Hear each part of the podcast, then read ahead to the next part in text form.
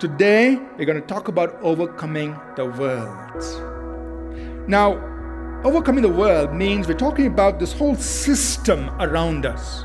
You see, we are in this world, which really is in some way hostile towards God. That's why, especially in the book of John and his epistles, he refers to the world as in darkness. The whole world, he says, lies in the lap of the wicked one.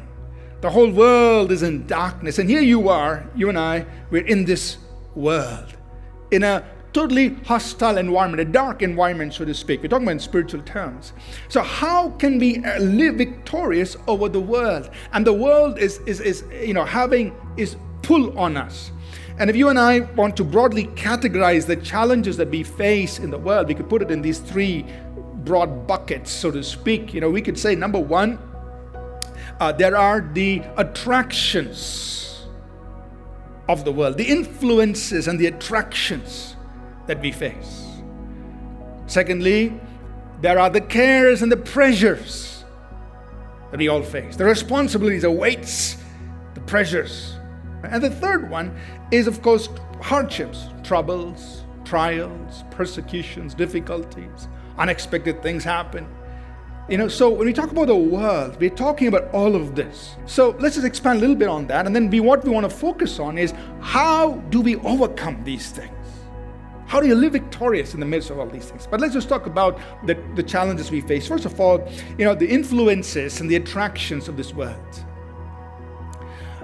You know, none of us are exempt from it. So in the world, there is moral decay, corruption. But as a believer, God has already given you what you need to escape it. Amen? That means you don't have to go on with the same corruption. You don't have to have the decay of your moral character just because you and I are in the world. But God has given to us His divine nature and these exceeding great and precious promises, so that by these, you know, we can escape the corruption that's in the world. Second challenge that you and I face as believers is the cares and the pressures of this world. God wants to do a very wonderful work in your life, in my life, but you know what? If we aren't careful, we will let the pressures of this world actually choke what God wants to do through us. And so how do we live victorious over that? The good thing is, we know 1 Peter 5 verse 7. It says, casting all your cares on Him because He cares for you.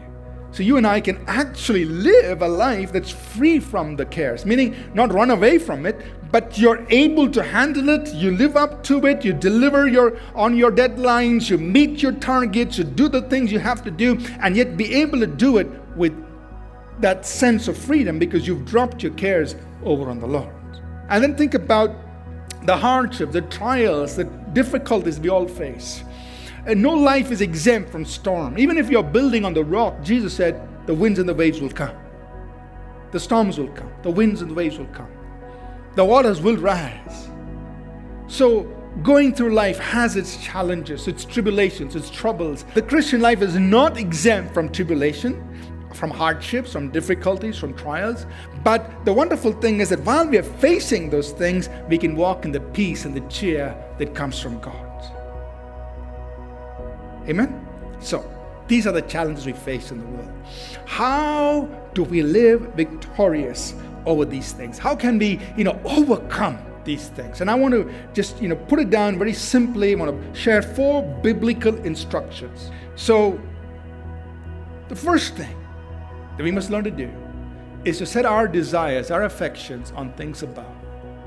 So while we are living on the earth and we are engaging with the things of the earth, our primary affections are on heavenly things. We have set our affection on things above.